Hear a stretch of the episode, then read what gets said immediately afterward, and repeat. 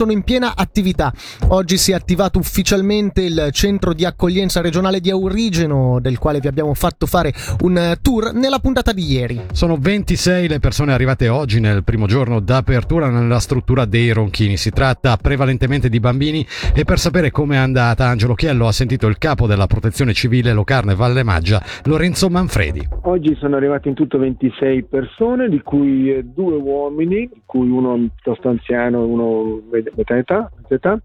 Poi abbiamo tantissimi bambini che vanno però dai 3-4 anni a, ai 14 o 15 e qualche mamma. Abbiamo poi anche una nonna piuttosto anziana eh, che ha già un soprannome Babusca perché è molto particolare e anche, anche, simpatica se vogliamo. Di questa donna tra l'altro abbiamo un po' di problemi perché ci mancano i vestiti ma abbiamo smosso un po' le acque qui in valle con eh, le chat i WhatsApp che si stanno andando da fare per trovare i vestiti per questa donna, perché purtroppo gli hanno portato via le valigie per far posto a persone da salire sul furgone per cui non ha proprio vestiti. La cosa funziona, c'è un tessuto sociale che è fantastico, ci stanno portando tutto quello che serve. La popolazione sta reagendo anche molto bene. Primo impatto quindi nella difficoltà della situazione come è stato? Ma penso molto buono, si rendono anche conto che qui sono in una struttura veramente fantastica e, e molto nuova, tutta bella, lucida, pulita anche fuori c'è un, c'è un bosco, c'è, c'è, spazio, quindi si sono subito adattati, adesso i bambini sono già usciti a fare un giretto,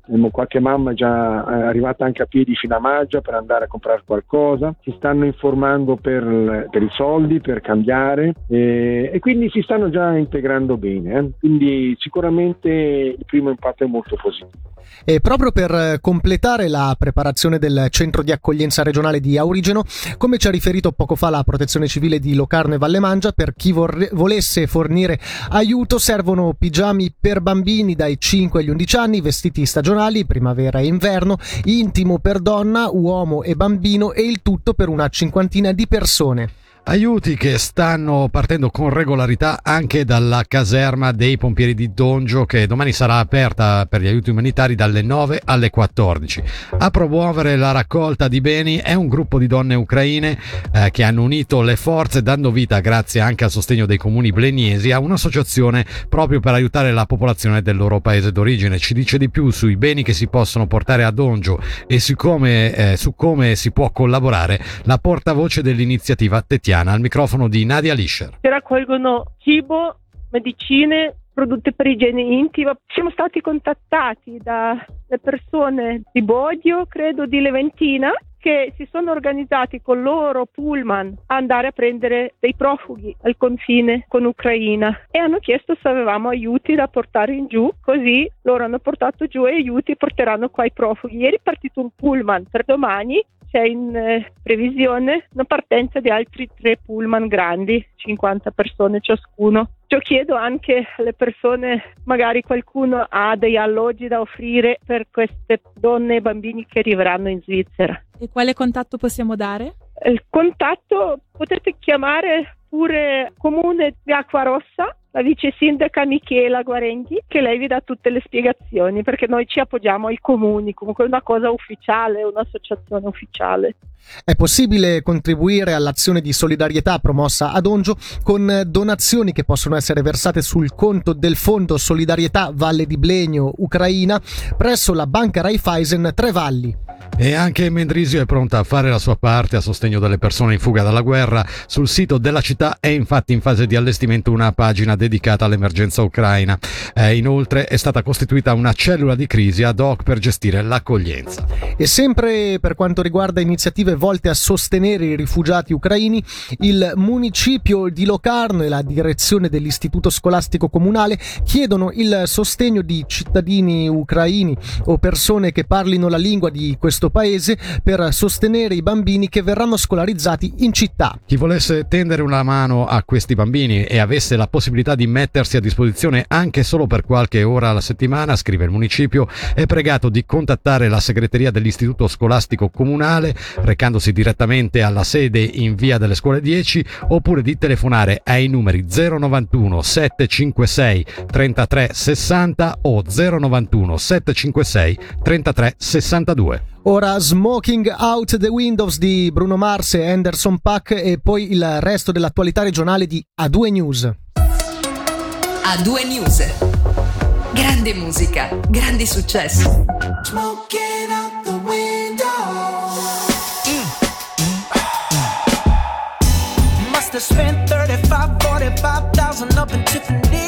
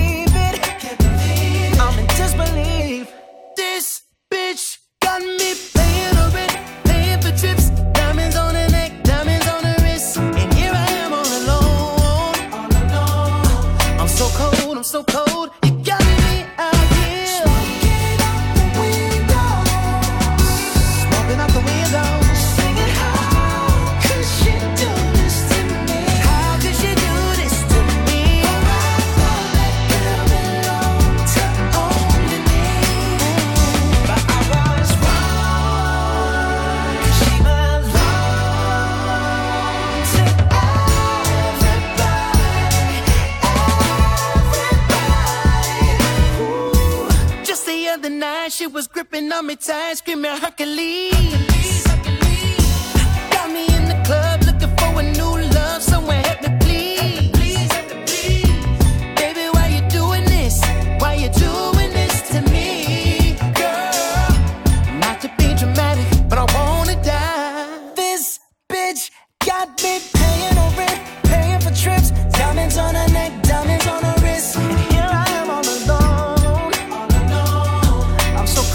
some cold.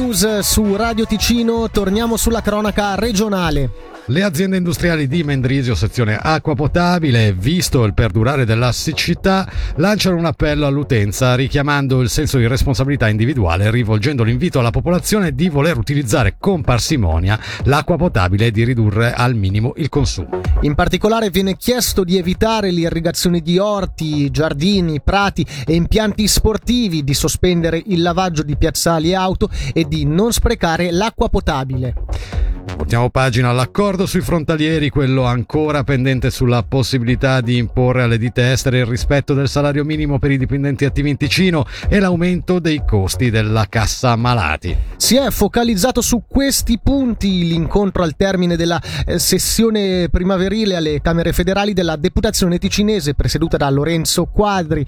Sentiamo che bilancio è stato stilato dai nostri politici a Berna proprio dal consigliere nazionale leghista intervistato da Angelo Chiello. Sicuramente l'obbligo eh, di eh, applicare anche ai lavoratori distaccati le eh, condizioni eh, svizzere è un importante eh, passo avanti dal punto di vista appunto della eh, concorrenza che deve essere leale, quindi questa era una richiesta fortemente sostenuta dal Ticino, fortemente sostenuta da tutta la deputazione e sostenuta tra l'altro da 23 cantoni su 26. Sulla questione della fiscalità dei frontalieri, beh, lì sappiamo che la posizione della deputazione su questo tema non era univoca, nel senso che ci sono anche dei deputati che erano contrari a questo accordo, io per primo, però ecco, fatto sta che questo accordo è comunque passato, porterà verosimilmente, anche se in una prospettiva piuttosto lontana, un qualche vantaggio, diciamo così, monetario alle casse cantonali e la eh, principale preoccupazione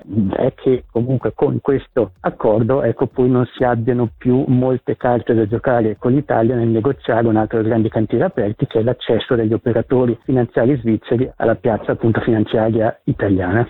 Rimane però come diciamo, dinamica nel nuovo accordo una minore attrattiva del dipendente frontaliere per il datore di lavoro ticinese eh, proprio per il eh, ricarico di tasse che c'è eh, per eh, diciamo, i nuovi assunti che arrivano ad oltre confine. Sì, sì, beh, certo, questo era un aspetto positivo, questo era uno degli obiettivi degli accordi, era appunto tramite un maggiore aggravio fiscale dei frontalieri cercare di calmierare anche diciamo, eh, quel, quell'effetto di, di dumping salariale, ecco, però saranno solo i nuovi frontalieri a diciamo, sottostare a queste, a queste nuove regole, noi frontalieri quindi quindi quelli assunti a partire dal 2023 e, e non tutti. Un altro tema caldo che è all'ordine del giorno della deputazione e anche del Consiglio di Stato è la questione della perequazione finanziaria che allo stato attuale diciamo che sfavorisce eh, il Canton Ticino, nel senso che noi eh, anche il Consiglio di Stato ritiene che il Canton Ticino da questa perequazione dovrebbe ottenere eh, di più, eh, barra anche parecchio di più di quanto attualmente ottiene.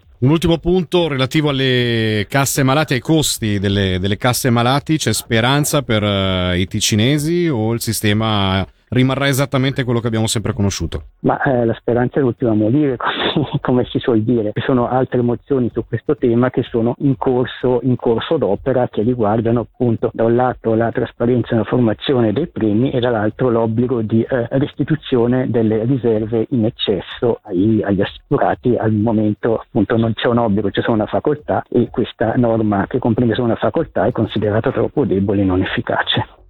Parliamo ora di sostenibilità e responsabilità sociale delle aziende. La Camera di Commercio in collaborazione con la SUPSI e il DFE hanno realizzato e eh, presentato questa mattina un progetto che ha lo scopo di agevolare le imprese nel redigere il proprio rapporto di sostenibilità. Questo, oltre ad avere l'obiettivo di documentare le buone pratiche delle aziende, potrà permettere di ottenere una dichiarazione di conformità.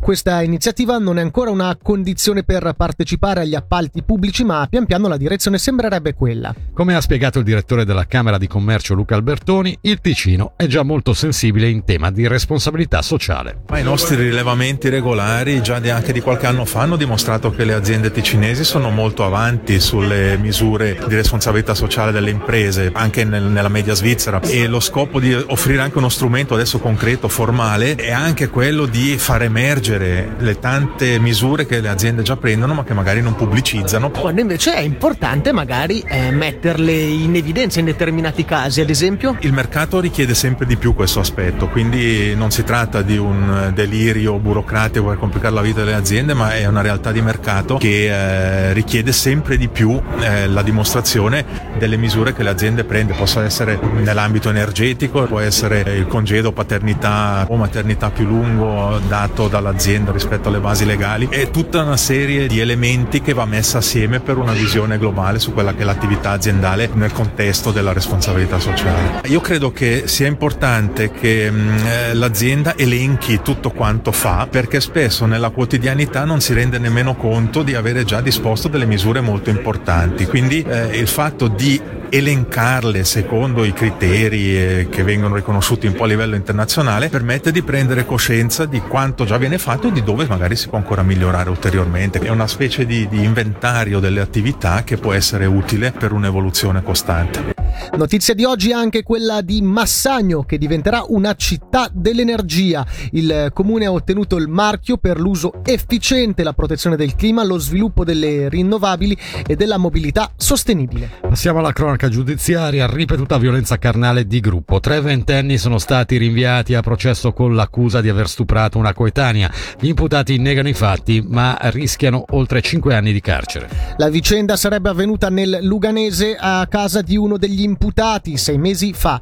I tre avrebbero ripetutamente violentato la vittima, filmata con il telefonino cellulare durante gli atti sessuali e picchiata. Il processo si svolgerà il 4 aprile davanti alla Corte delle Assise Criminali di Lugano.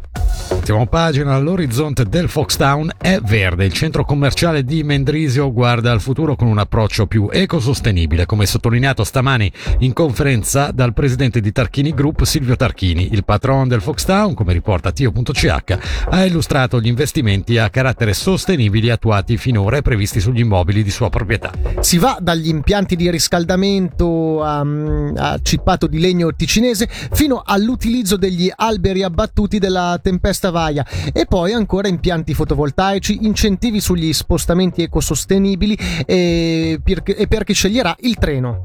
E in chiusura l'hockey per la partita di pre-playoff di domenica, Lambri informa che, avendo preso atto dell'arrivo di un gruppo numeroso di tifosi ospiti ricordando i gravi disordini del 14 gennaio 2018 fuori dalla Valascia e quelli avvenuti a Ginevra il 12 marzo ad opera degli stessi tifosi, il settore ospiti sarà chiuso.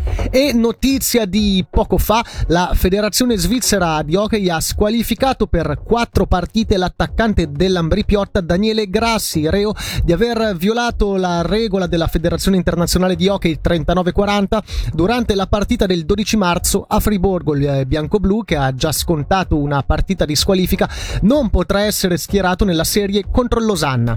E questa per oggi era l'ultima notizia di A2 News su Radio Ticino. A noi non resta che ringraziare i colleghi in redazione, la regia e naturalmente gli ascoltatori per averci seguito. E da Michele Sedigli e da Fabrizio Coli l'augurio di un'ottima serata.